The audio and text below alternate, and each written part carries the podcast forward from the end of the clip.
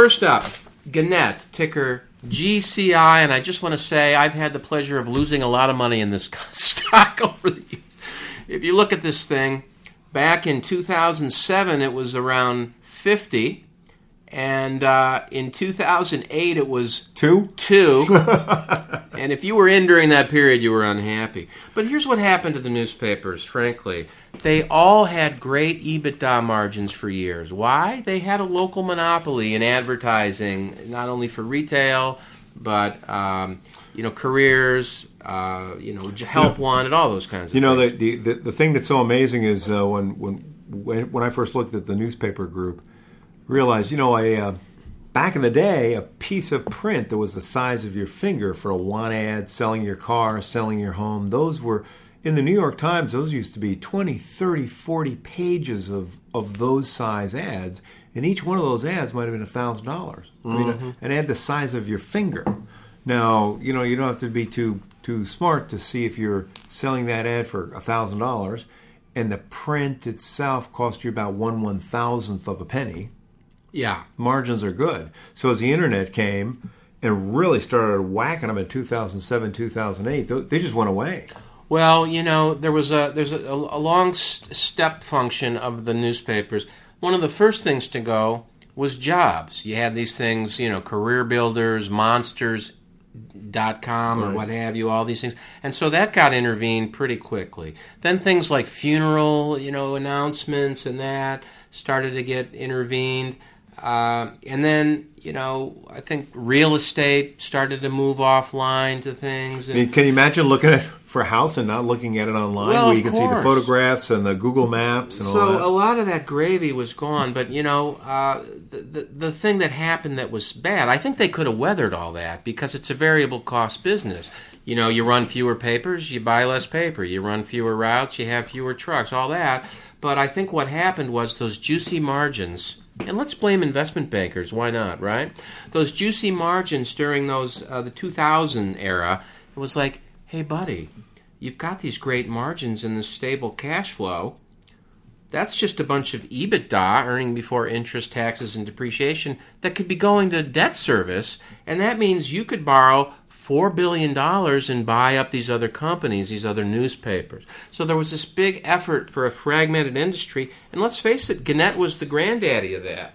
In some regard, they were the first national paper and Tribune Company, New York Times, they all started to buy a lot of firms around the country, um, and they they used debt because of the stable cash flow. Well, then when these very lucrative, you know, one ads, jobs, all these things, real estate, etc., obit started to go away. Uh, they still had that debt service, and the profits got squeezed. And then they weren't quick enough to monetize the internet. In fact, to this day, most newspapers, which are happy to sell you a newspaper, they give away the content online, which cheapens it. So they're still trying to work their way out of that.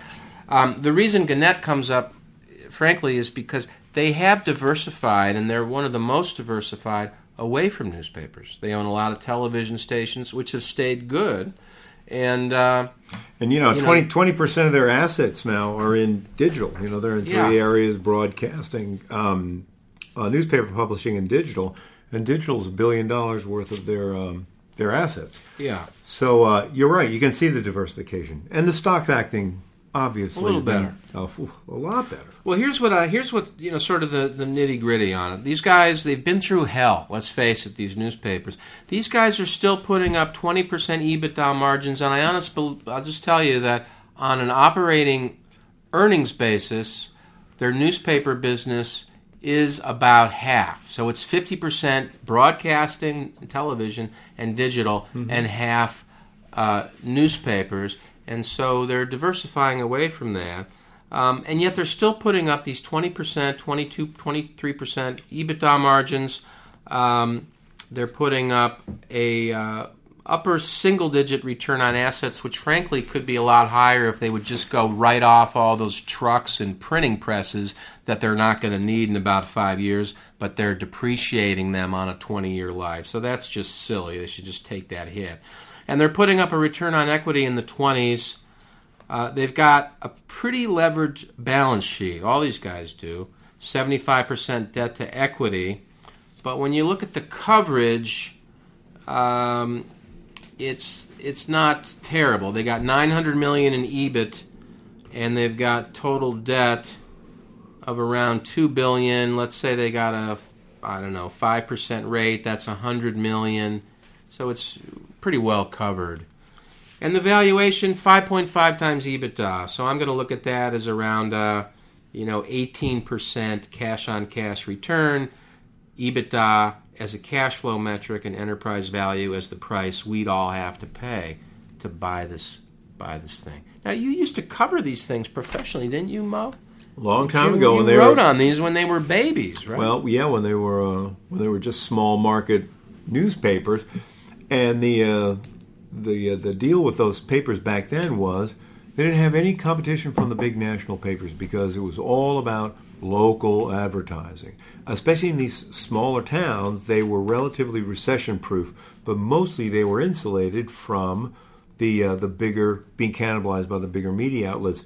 And you know, I haven't looked at this company in a long time, but I wouldn't be surprised if that still holds for some of their smaller markets, where um, you know you, you want to read about something that's happening within a 30 or 40 mile radius of your home. So even half of that business seems like it's in pretty good shape. Here's something that two things that I find troubling. One, um, if you look at their sales, they've gone 7 million, 6.7 million, 5.6 million, 5.4, 5.2. Their sales are, it's admirable that they're keeping their EBITDA margins flat or up. That's great. But sales have been in a very consistent decline. And I kind of want to know when that's going to stop. Yeah. The other thing is, and this is odd, look at the dividends per share. They were a buck 80 in 2008. And they were gone 120, 140, 180 dividends per share. I didn't even look at that, Mo. That's a good And point. uh, in 2009, the yogurt hit the fan and dividends went from a buck 80 to 16 cents. yeah. And they've been at 16 cents and then 24. So the company right now has got a nice yield, 4.8%. It's paying a 76 cent dividend. Here's what's an interesting decision point. Are we going back to a buck 80? In which case you buy the stock for the dividend. Or have we had this little ramp up and we're going back down to 16 cents because we've been at both of those numbers within 4 years. So, um, want to know a little bit about where their prospects were, but boy, if this dividend can get back to a to a buck eighty, um, you know, when it was a buck eighty, sales were at six point seven six point seven million uh, billion. Sorry. Um, and uh, this year they're 5.2. So they should, you know, they have a little bit of an uptick in sales and they do 180 again in dividend per share. Really push something out to the shareholders. Whew, this could be a great stock. Don't you think it's curious that they, uh, they they've showed so much confidence by really hitting that dividend hard here? And we've said that a lot. We've said, you know, management wants to send a message uh, to shareholders that things are phenomenal. They raise the dividend by that degree. So they're either sending a message or they're idiots.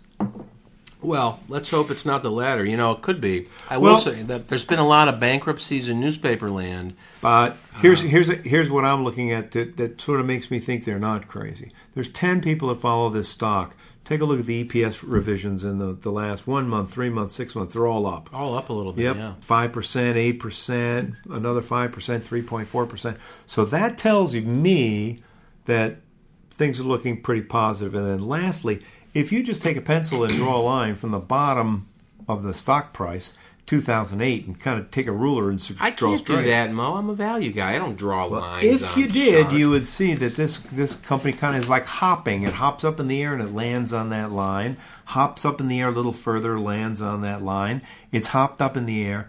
It if it lands on the line again and hops, you probably buy the stock Well, if all the way down to 15 or 14. if you want to really talk about hopping, if you go back to uh, 06, the stock was evidently this is hard to read on this uh, logarithmic scale. Looks but like it it's a hundred. yeah, close to 100.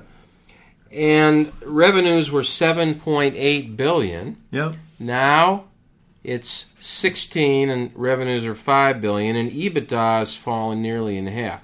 I think we probably agree that those terrible days of losing all of that classified advertising. I mean, it's it's over, and they're migrating their properties online. And I think it's worth saying because I don't think we've said that here. I mean, these guys, for listeners that don't know that, these guys invented USA Today, Yeah, that's and right. you were covering it when they launched that. And I remember Allen Neuharth was the guy. Well, I just remember it was such an innovation to have a national newspaper. Not that the Times wasn't national, but you know, it wasn't everywhere. It was just in some big cities and airports and things.